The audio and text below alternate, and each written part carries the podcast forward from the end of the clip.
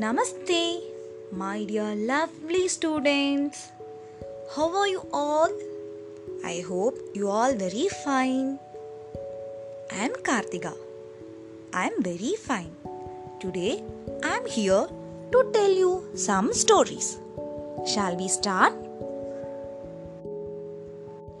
The name of the first story is The Palace and the Hut. King Vikramaditya was known for his justice and kindness. Even God sought his help in settling issues. In his kingdom, no one was unhappy. His people loved him and were proud of him. Once, the Vikramaditya decided to build a palace on the river bank. He ordered his ministers to survey the site and start the work. The laborers were put to work, and in a few days, the palace was ready.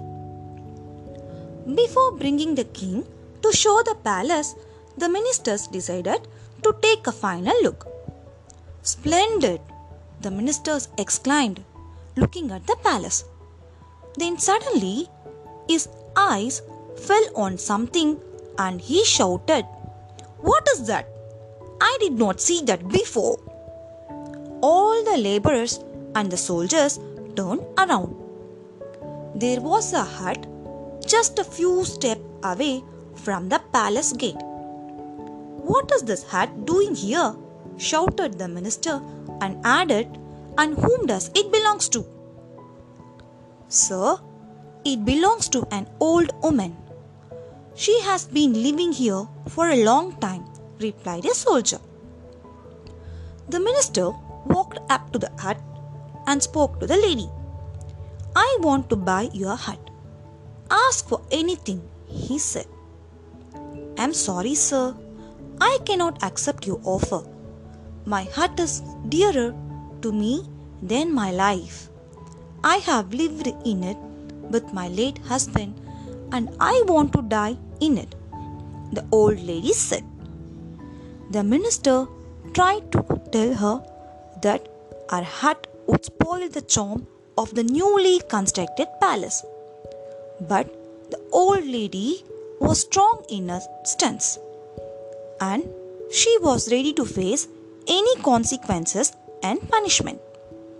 She refused to sell her hut to the king. The matter was taken to the king.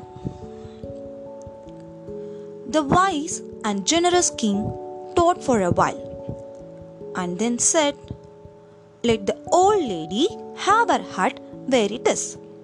It will only add to the beauty of a new palace. Then turning to the minister, the king said, Let us not forget that what seems ugly to us may be precious to someone else.